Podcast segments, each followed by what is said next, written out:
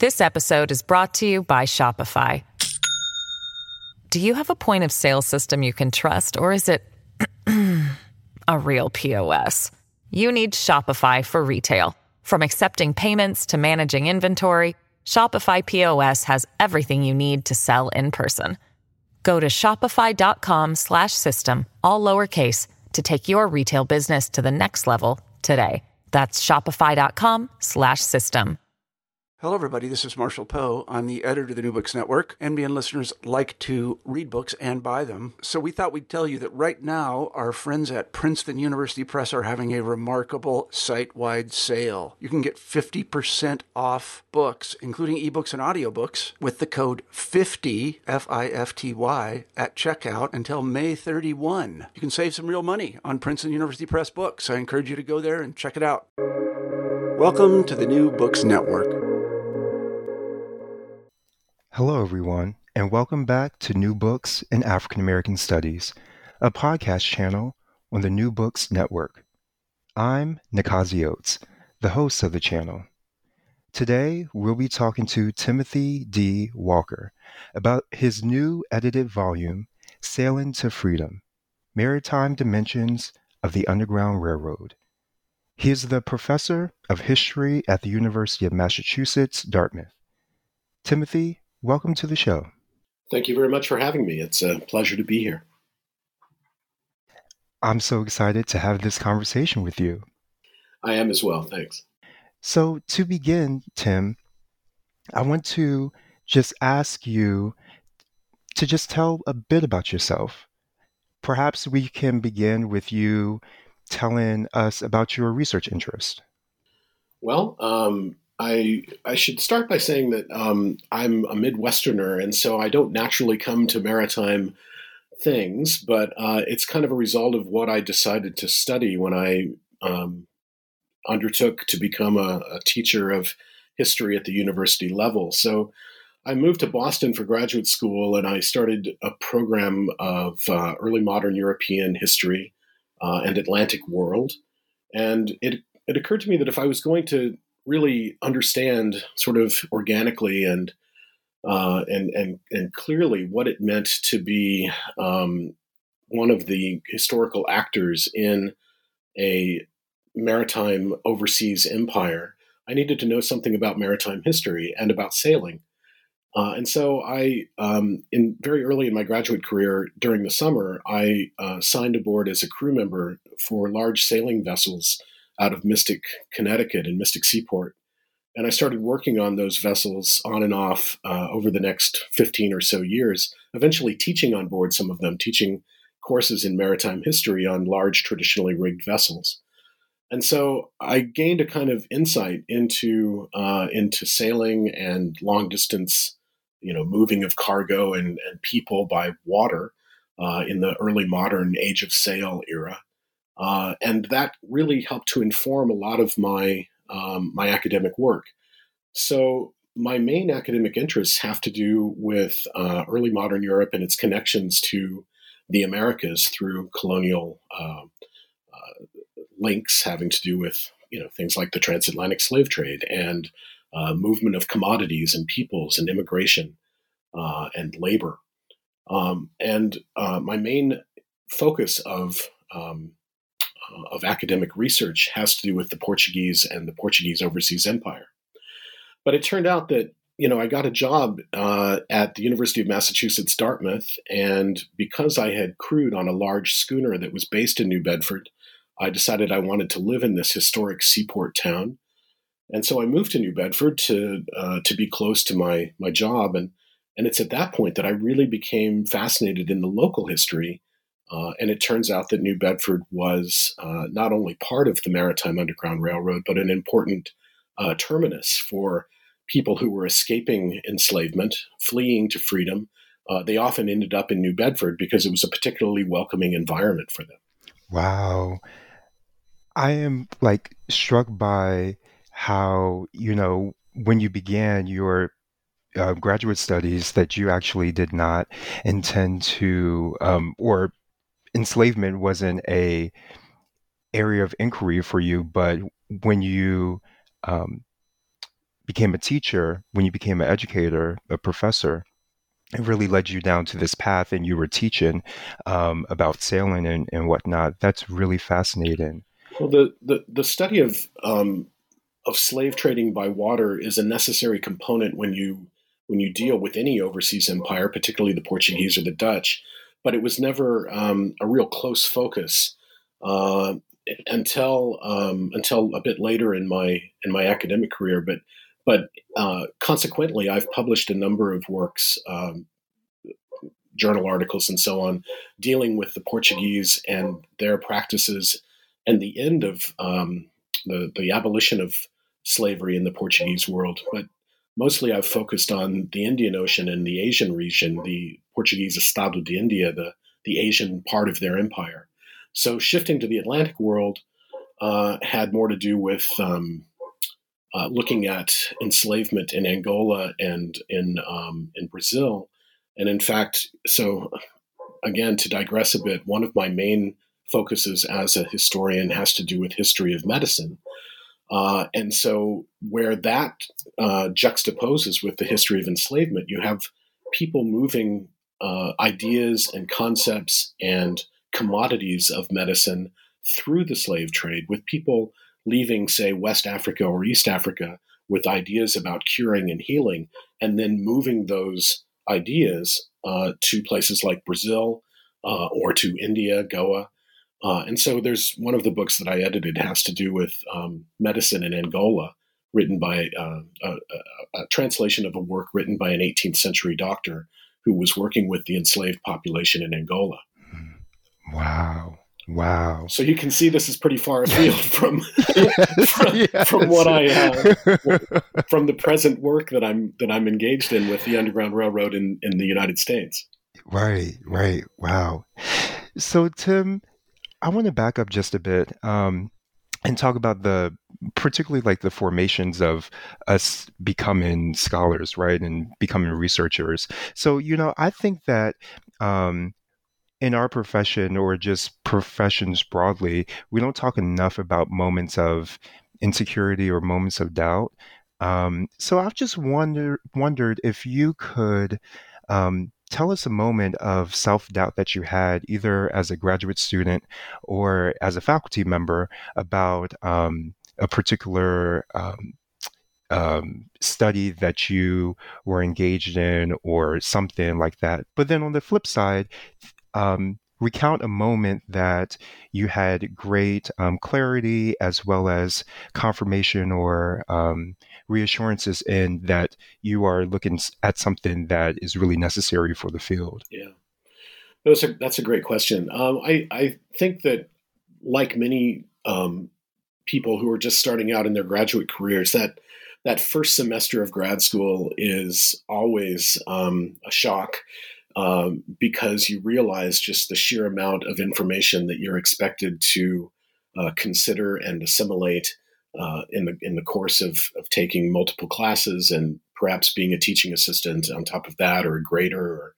or something. And and so I think you know the first semester of my graduate career uh, left me a bit um, uncertain that this was the path that I really wanted to take. But on the other hand I'd always been so deeply engaged in history, and I even from a very early age, uh, my parents were very good about taking me to historic sites in the U.S. and and I've I've always really felt this extraordinary need to help uh, other people understand why things in the past matter and uh, and why they are so important for us to understanding our present.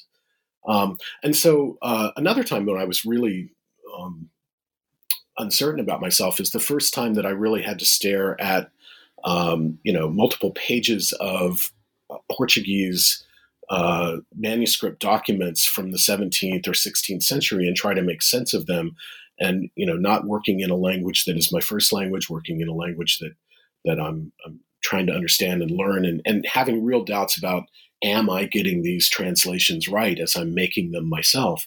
Um, but where I felt vindicated then later was that um, you know I had Portuguese scholars and and then later students um, tell me that they had uh, had really gained something important and insights from the work that I had produced and and really where it all comes together for me and and where I feel um, the most at home as in my profession and, and most comfortable in my profession, I think, is in the classroom, sometimes even teaching on board vessels uh, where students who have very little maritime experience really begin to understand the importance of these kinds of themes and how important um, to understand the colonial world, to understand colonial empires, to understand the transatlantic slave trade, to understand uh, how the American um, uh, experience of of of uh, gaining freedom through the the War of Independence, the American Revolution, how maritime matters are so important to that, and people um, people have told me that I'm, you know, I'm, I'm, I'm fairly good at conveying that information, and that's where I I feel uh, where this has all been worthwhile and that I'm on the right path. Yeah, and to that point, when you said understand our colonial world and through maritime escapes, you know, this is a fantastic volume, Sailing to Freedom.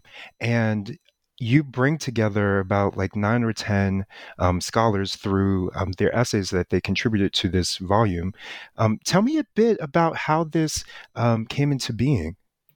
So, the book itself grew out of uh, a wonderful opportunity that I had um, here in New Bedford, uh, there is an organization called the New Bedford Historical Society, led by uh, a, a, dynamo of a woman named Lee Blake, who um, who focuses mainly on the experience of people of color in New Bedford, uh, and this would include um, you know people of of African descent uh, who came both as free people and enslaved people to North America.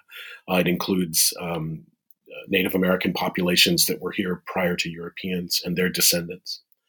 But she came to me with the uh, suggestion that we apply for a National Endowment of the Humanities grant called Landmarks in American History, uh, the purpose of which is to uh, bring teachers from all over the United States, K through 12 teachers, uh, to a particular place and have them learn in depth over the course of a week or two the uh, the historical lessons of uh, of an important historical story that is uh, important to that place. And so we we did a, a program, a, a, National Endowment for the Humanities program called Sailing to Freedom: New Bedford and the Underground Railroad. Uh, and in the course of this, uh, we were successful in our application. We did it three times between 2011 and 2015, and we've been refunded to do it again now that the book is out.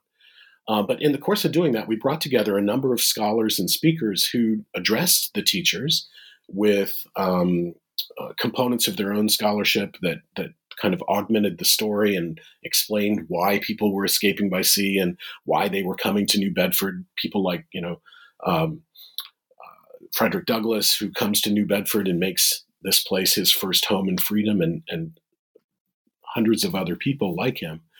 Um, in the course of doing that NEH project, we began to realize a number of things. One is that there was all this disparate scholarship that that wasn't really speaking to one another about this particular theme, maritime escapes.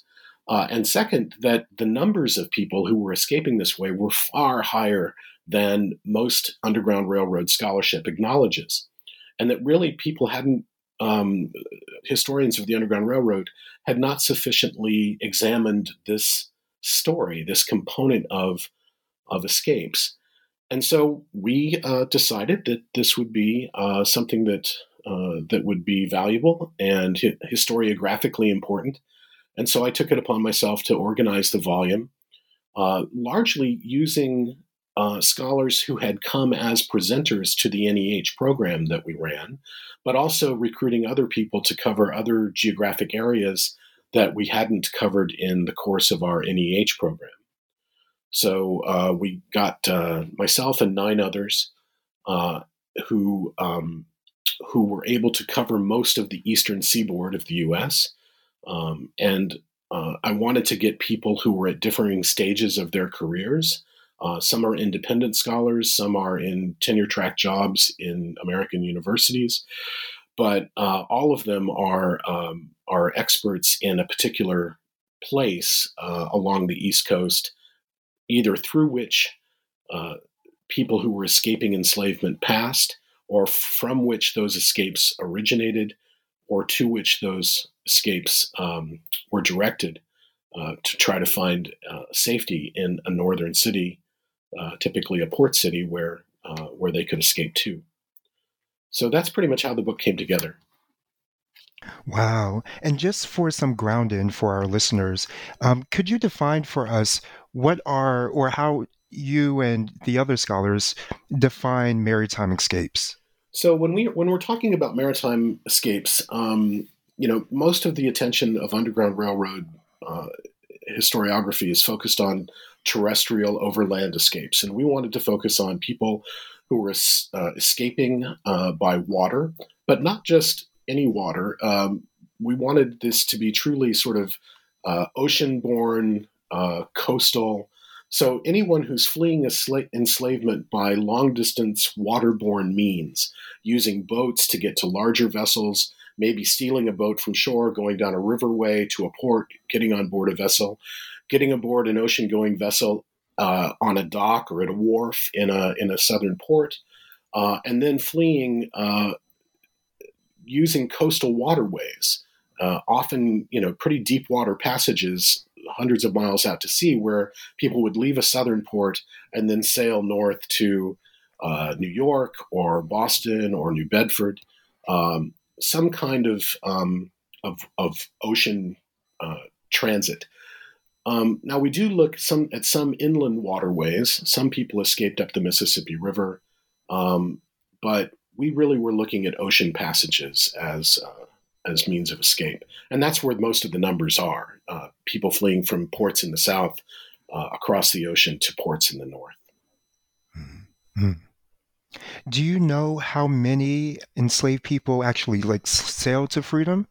Well, you know, we get this question a lot, and then the question of numbers and quantifying uh, the data. And it's important to recognize that the activity that we are examining is by its very nature um, uh, clandestine. It's hidden because it was illegal.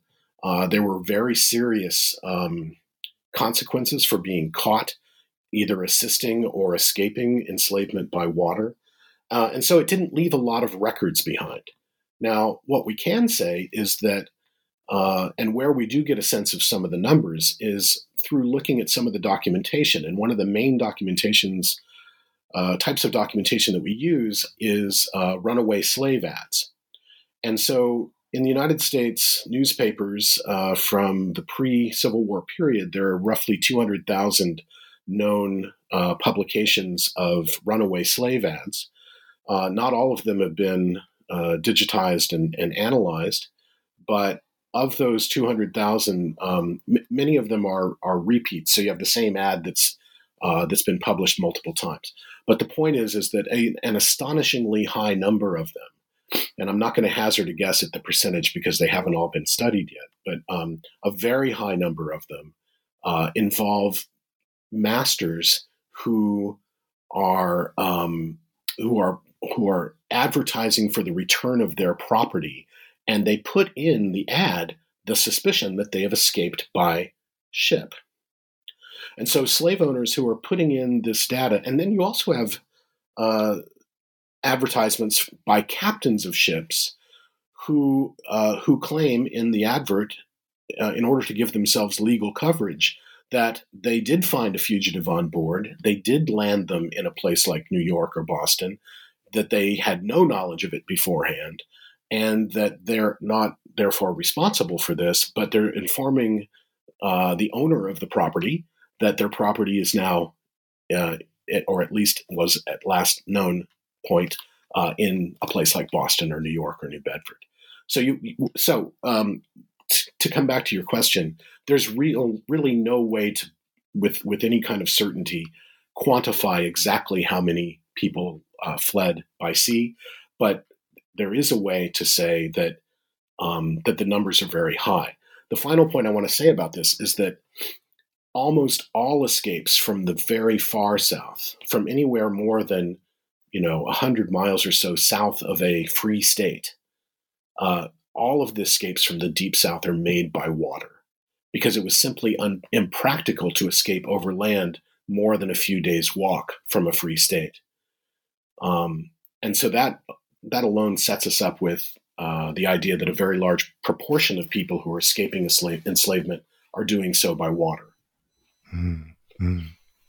And to that point, you know, um, waterways were central during the 18th and 19th century, right? So, could you also talk about that this method of escape is not, um, you know, not necessarily abnormal or um, what we might think is atypical as a as a um, way to abscond from um, chattel enslave- slavery. Right. So, um, yeah, the, one of the things that we tend to forget in the first part of the 21st century is just how central uh, maritime passages were to the economy, to the society, uh, to the to to communication within the early American Republic, and indeed during colonial times as well. Uh, there were no or very very few internal roads, even into the mid 19th century uh, most travel along uh, in, in, the in the main eastern states, and the movement of heavy cargo and the movement of uh, economic um, uh, valued goods, you know, it's all done by water. And so, right up until the time of the Civil War, uh, you have at any given time thousands of small vessels at sea plying the eastern seaboard from north to south, moving goods, goods produced in the South for uh, for processing in the North, uh, goods produced in the North to uh, help the the economy of the South, um, and things are moving back and forth with such frequency that there are thousands upon thousands of coastal cargo and trade vessels always moving back and forth along the eastern seaboard. These would be small sloops or schooners or brigs uh, that were essential to the internal economy of the United States because you didn't have uh, until the uh, until the beginnings of the structure of the um, the railroad system, which mainly existed in the North. Uh, you you simply didn't have any means to do that, and so this provided an opportunity for uh, persons of color who were enslaved to get aboard one of these vessels uh, that was making a, a, passage from a southern port to a northern port and and that knowledge was absolutely current and and circulated within the enslaved community in the South. People understood very well that that this was a way out, and not only did, did, did the enslaved population understand this, the owner class understood it too because they passed uh, laws and ordinances to keep this from happening. They knew that their ports were like a sieve with people escaping all the time. It was a huge loss uh, to their economy, and yet uh, to uh, to try to close those ports was unthinkable because the the commerce that they uh, that they transacted was so important to the economy. Um, I'd like to follow on just for a moment to add something that is also a key prerequisite to this whole story, and that's that the labor in the southern ports on the waterfronts, uh, loading and unloading vessels, uh, working in warehouses, bringing uh, cargo down river systems from plantations to the ports for loading on vessels, uh, ferry operators, fishermen, uh, people uh, gathering oysters and doing all kinds of waterfront work. It was all enslaved labor in the South, almost universally. And therefore, the people who are working along these waterfronts are gathering key strategic information that then they can use to allow themselves the opportunity to escape. So, the kinds of information gathering, the understanding of uh, currents and tides, knowing how to operate small vessels, knowing the schedules of ships sailing, knowing that they have to go out with the tide and the timing of that to get aboard a vessel as a stowaway. All of this is key strategic, essential information that you only get through working in the maritime trades.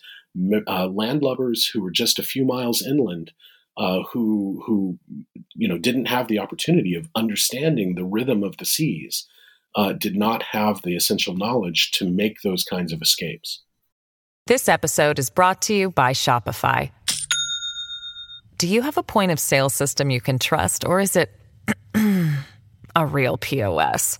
You need Shopify for retail, from accepting payments to managing inventory. Shopify POS has everything you need to sell in person.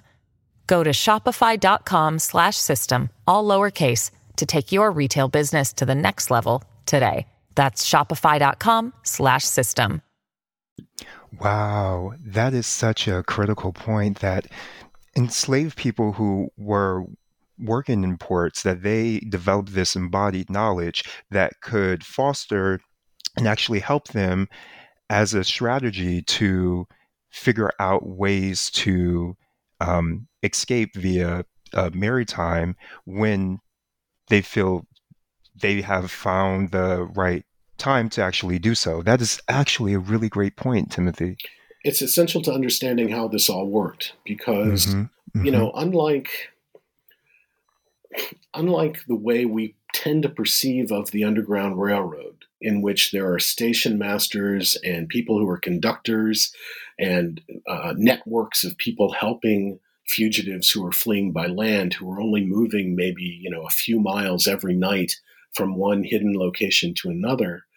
Uh, and most of that network functioned in the north already to get fugitives uh, away from people who would re-enslave them and drag them back to, to slavery the way the maritime system worked is quite different. Um, it usually relied on the the would be fugitives' own devices, their own knowledge, their own skills, their own um, capacities for making decisions that will allow them to escape to freedom.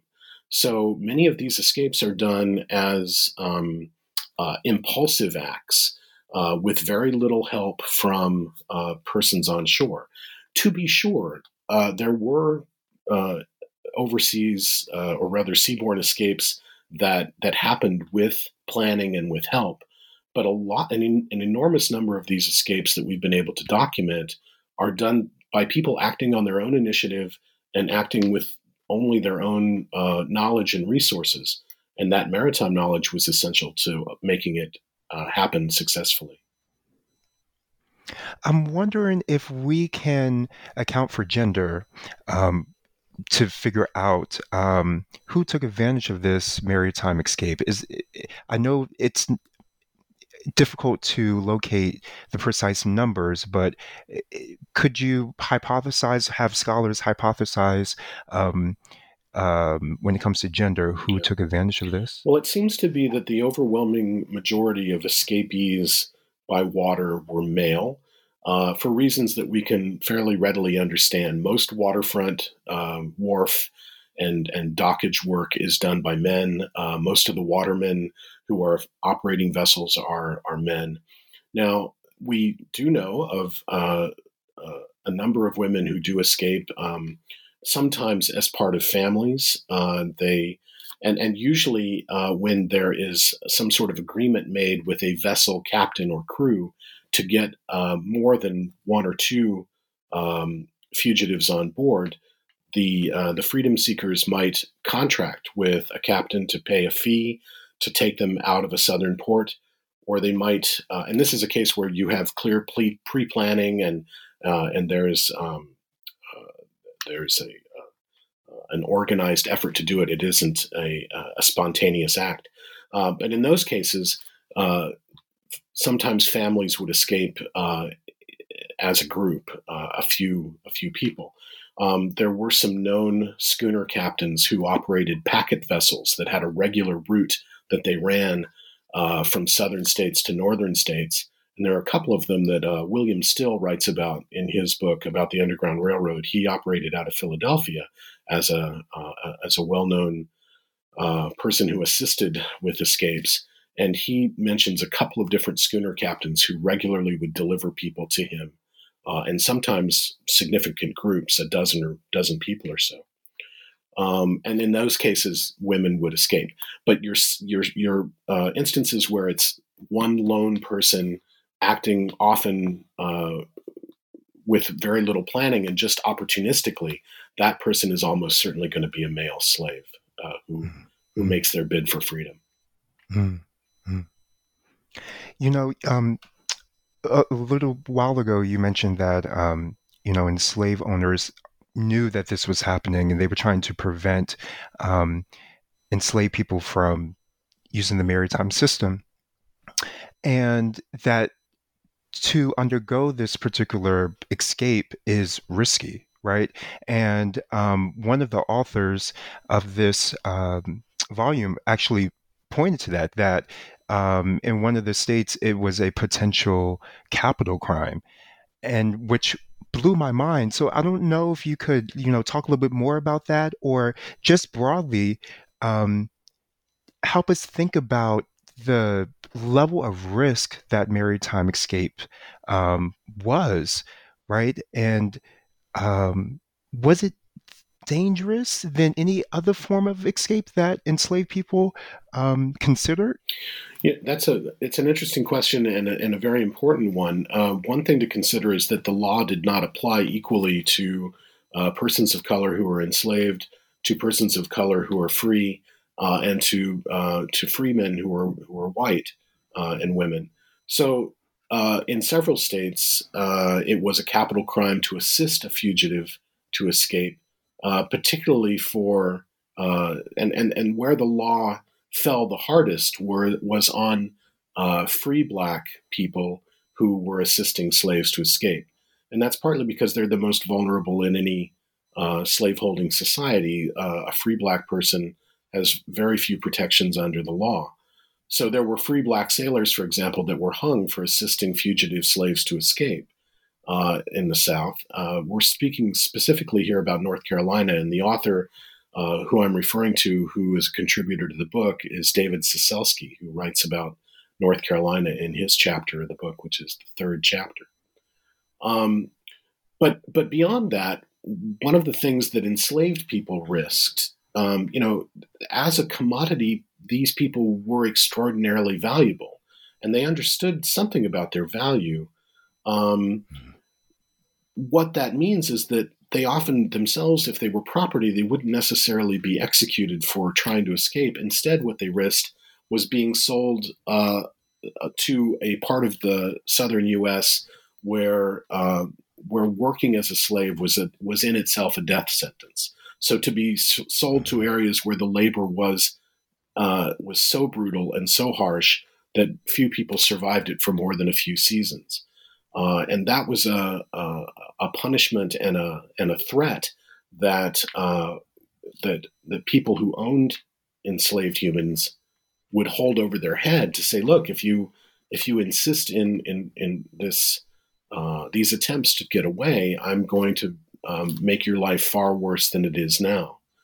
So um, you know one of the one of the things that I came to realize in the course of putting the material together for this book is that uh, a lot of enslaved persons, particularly if they worked in maritime trades, had an enormous amount of autonomy in their labor because if they were uh, part of a crew that went out on a fishing vessel uh, and the crew was entirely composed of enslaved people, um, their day to day work was done often without uh, the vigilance of a slave master or owner.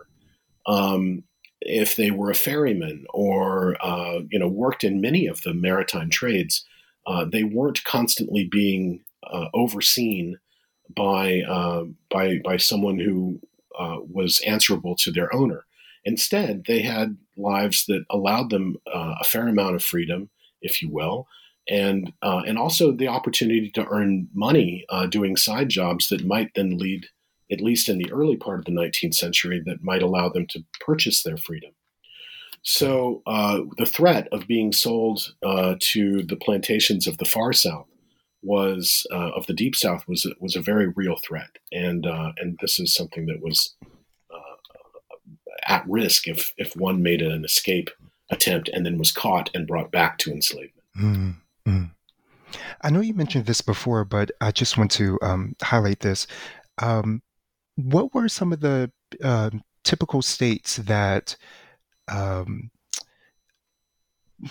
enslaved people uh, went to when they, excuse me, went through the waterfront? Um, um, what were some of the um, some of the destinations? The yeah, yeah. What were some of the de- destinations? Sure. To just um, once again to um, think about geographic locations and um, and all of that. Right. So, um, many of the northern ports in, in free states had long-standing relationships, uh, commercial relationships with southern ports, and they were exchanging, you know, things like uh, uh, timber and uh, and and cotton and uh, and uh, molasses and things that were being sent north for processing or for being turned into ships. And so there's constantly traffic going back and forth. Um, some of the main places that enslaved people would try to get to would be uh, New York City, which was an important transit point. wasn't the safest place for a, a person who was a freedom seeker uh, trying to get away from enslavement because there were bounty hunters always on the lookout for people who looked like they might be fugitives. Um, but if you could get to Connecticut or Massachusetts um, uh, or uh, parts of um, uh, well, Pennsylvania, Philadelphia, New Jersey, uh, these were places that uh, you could then transit through to try to get to a safer place, uh, going inland to upstate New York, uh, crossing the border into Canada. Um, but New Bedford and Boston were places where large communities of uh, former enslaved people, self emancipated people, uh, gathered because they were relatively safe because of the the important abolitionist communities that operated in those uh, in those cities, uh, both people of color and uh, and and and uh, white abolitionists in Boston and in New Bedford, uh, who would do uh, a lot of um, a lot of work not only to welcome and find jobs for fugitives, but also um, to protect them if slave catchers came to their to their communities. the abolitionist community in New Bedford, for example, prided itself that no one had ever been taken back to slavery once they had uh, achieved uh, freedom in New Bedford. Um, I should also point out that one of the reasons why New Bedford became a um, uh, a destination is that um, the whaling industry uh, provided a number of opportunities for fugitive slaves. One, uh, it was largely in the hands of Quakers, who by the mid 19th century were uh, were strongly anti-slavery. Uh, and the whaling industry provided uh, um, labor if you were a male who had some uh, sea experience, or even if you didn't, you could sign on to a whaling voyage that typically lasted two to three years. Uh, and you could earn some money, and by the time you got back, the heat would be off uh, in terms of someone trying to find you and bring you back into uh, enslavement. and so the community of New Bedford had this reputation for being a particularly uh, viable place to settle, so much so that it became known as the fugitives' Gibraltar uh, for uh, for keeping uh, the, the the fugitive population safe. Mm. You know, in the past couple of years, I would say five to ten years, um, there have been a lot of um, media attention or media narratives around or about the Underground Railroad, right? Um, one that you know debuted last weekend, um, um, uh, right, and then a name that has gotten a lot of attention, rightfully so, right, is Harriet Tubman, Tubman, and, you know, known as the conductor or one of the conductors of the Underground Railroad. I wonder, and as I was reading this volume, I wondered if there was sort of a similar type of position, or, you know, these positions are scholars are naming um, these positions, right? But um, I wonder if to think about this particular form of escape, maritime escape, are there any formerly enslaved people that actually assisted um, slaves that w- we should know about and try to think about really thinking about this as a robust, important um, method of um, escaping? Yeah, I, I, have thought a, a, bit about this, and um, the short answer is, you know, almost certainly there were former uh, slaves who had successfully escaped, who then used their experience to try to help others to escape. Almost certainly, but but rarely documented.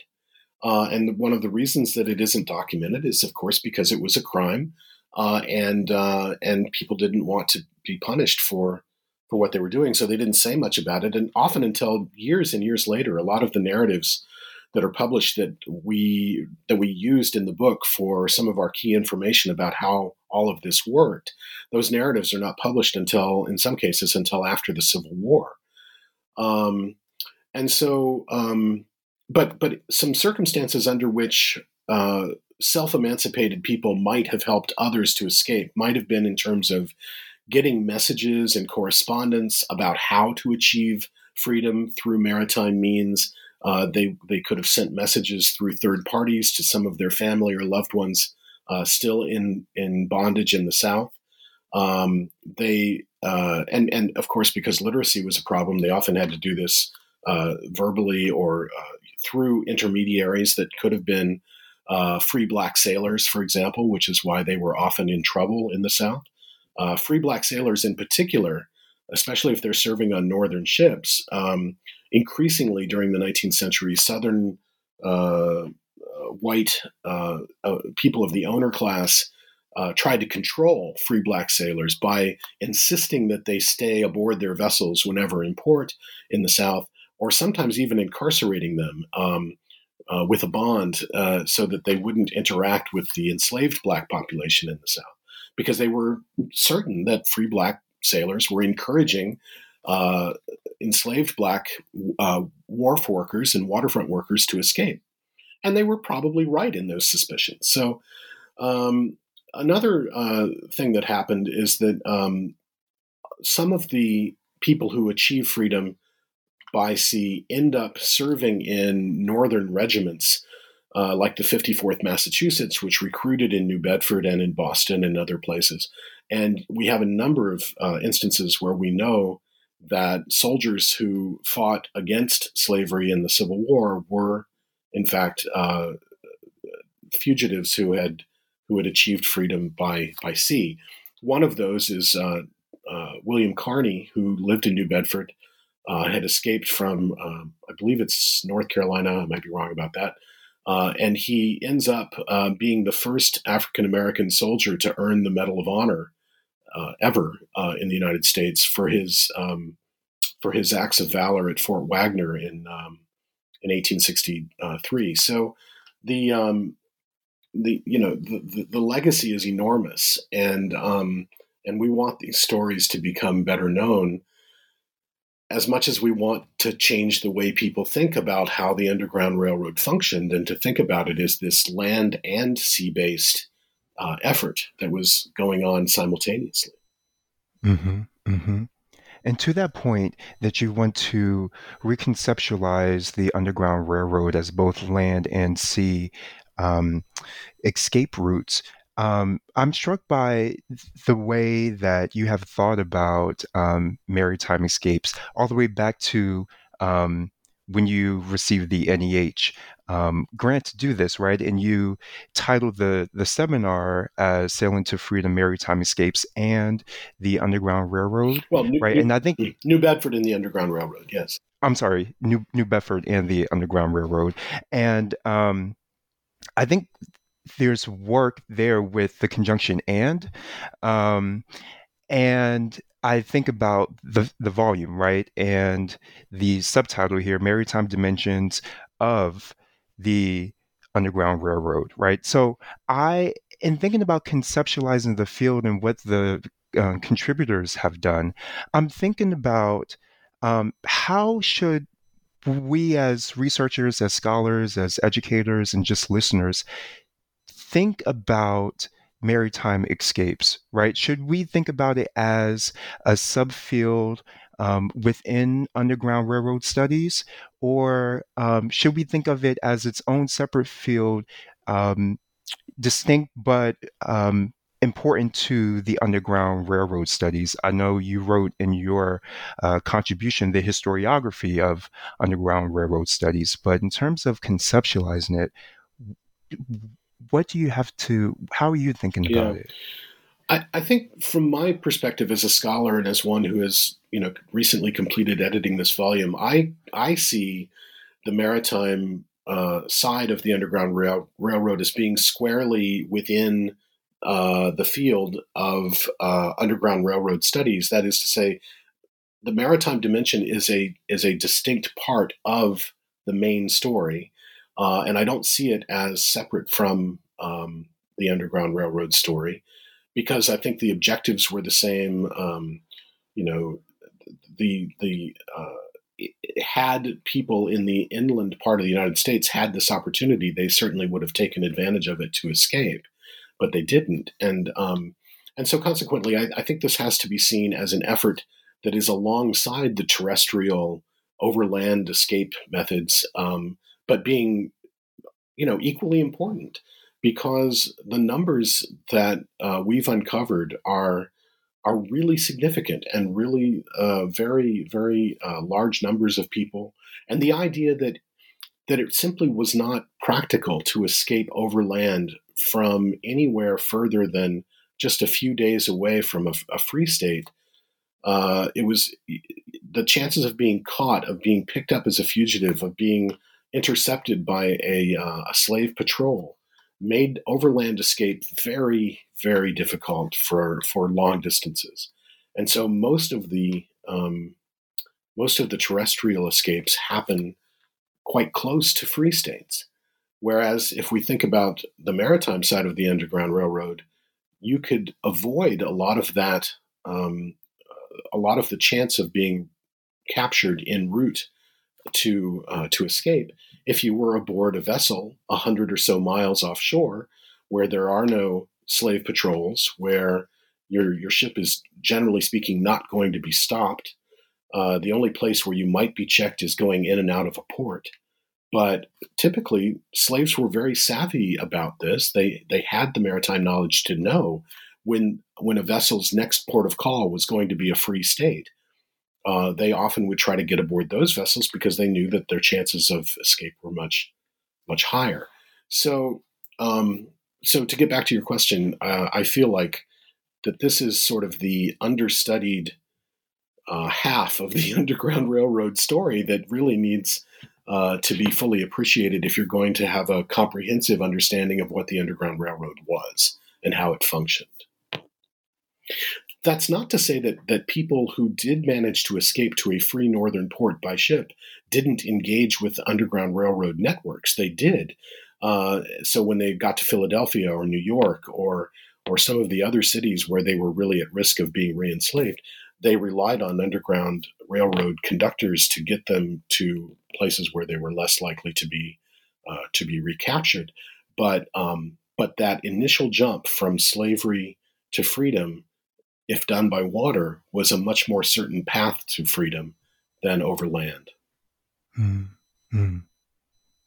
And in the effort to highlight this understudied dimension of the Underground Railroad, you served as the editor and the visionary and, and the, the person who would shepherd this um, this volume. So tell me a little bit about um, what was your experience like being editor of this volume, and um, how did you structure this volume? Um, well, you know, a lot of people warned me about becoming an editor of a um, of a of a collected volume, and in fact, the the press wondered when I initially pitched this topic, and the press was very excited about it. They they really liked the idea and the topic, and they were very supportive right from the beginning. But they said, um, you know, why not make this a monograph and, and write it yourself rather than um, than have the uh, the challenge of of coordinating a lot of different authors? And I said, well, uh, first of all, I don't have the the expertise to cover all of these geographic areas myself, and and second, there are a lot of other voices that I've come to know through my experience as being the director of this NEH program that that I'd like to give all these folks an opportunity to really showcase uh, the the scholarship that they've been working on for a long time. So I organized the um, the volume geographically from north to south. Uh, sorry, from south to north. I beg your pardon. Uh, from from South Carolina, beginning in South Carolina, uh, and then following right up the eastern seaboard coast with chapters that focus on North Carolina and Virginia and, and Maryland, uh, and then one on New York City, one on Connecticut, uh, and one on um, two that focus on Massachusetts. Uh, one specifically on New Bedford, and one more generally on uh, Martha's Vineyard, Nantucket, the Cape and Islands, and uh, and New Bedford. And um, uh, and then the final chapter, uh, which I was really happy to uh, to include, talks about new research opportunities through digital media and digital libraries, online archives that are that are working on gathering uh, and digitizing and making searchable all of these uh, tens of thousands of uh, runaway slave advertisements that exist in early American newspapers. So uh, we finish up the book with kind of a call for new and further research, and of course, what everyone hopes who engages in a in a project like this, you hope that you're going to have spin-off projects that that will take your ideas and your scholarship even further and in, and into greater detail. So, you know, we're already aware that there are places that the book uh, wasn't able to cover as well, and and we hope that other scholars will step up and and uh, and and make a richer picture from the one that we've that we've provided as a kind of starting point. Yeah, it really is a great starting point and it's fantastic and it's really cutting edge and I want everyone to read it who um, listens to this interview because this is really rich, really rich. And as you um, rightfully acknowledge um, throughout the, the, the book and um, in this interview, is that this is really understudy. But if you look back at some of um, some of how the enslaved people that we have come to know, they escape using waterways, right? I think Harry uh, Jacob is one that came to mind um, in, in reading this as well. So this is fantastic um, work, and I thank you so much for doing this. And actually, you know, um, you know pushing back uh, to the other and say like no like this is a collaborative effort and i'm not the only one um, who is interested in this work as well as doing this work. So it's really great. Well I, am glad that you found it so rewarding to read and, and that it has sparked your imagination about ways to uh, maybe uh, take this story and, and disseminate it and uh, and make it uh, uh, a, a, a, a real uh, integral part of the Underground Railroad story. Yeah, absolutely. So before we go, do you mind telling us what you're working on next? sure, I'd be happy to. In fact, I'm, I'm really excited about a project that um, that is related in many ways to the material that uh, is in the the present volume that we're discussing. So, as you know, I live in New Bedford, Massachusetts, and I've I've sailed out of here, and I've been very interested in the intersection of uh, of the uh, Underground Railroad and the whaling industry. Uh, but there's another really important uh, component of this. New Bedford holds easily half, if not more than half, of the known whaling logbook records uh, for Yankee whalers, American whalers, going back to the 18th century. And in those logbooks, you have very detailed data from every day of a voyage on a whaling uh, voyage that could last, uh, you know, two, three years, four years, going to some of the most remote places on the planet, you have weather data from every daily log entry. And so I've teamed up with a uh, with a ocean climatologist at the Woods Hole Oceanographic Institute, and we are systematically going through logbooks and recording weather data, which then um, my partners at Woods Hole are analyzing and and using that to model uh, climate change um, uh, information and making models about how weather changes from the 18th century to the um, to the 20th. And because I also have uh, a lot of experience in Portuguese and Dutch colonial archives, we're using that uh, those logbooks from Dutch and like East India Company records, Dutch VOC records, Portuguese records going to Asia, were pushing back the climate picture uh, another 200 years to the 16th uh, century to gather weather data from those logbooks. So, um, it, you know, it's once once you get into the maritime realm of documentation and the available data in archives, you can do all kinds of fascinating stuff with it. Uh, and uh, and so I'm ex- very excited to work on this climate problem uh, with uh, with historical documentation that is unique to the maritime fields. Wow. I, once again, another innovative project, an important project. This sounds fascinating, Timothy. It really does. Well, I'll, I'll, send you a couple of links. We've actually got some nice media coverage of what we've been doing uh, in the last couple of years, and uh, I'm happy to share that with you.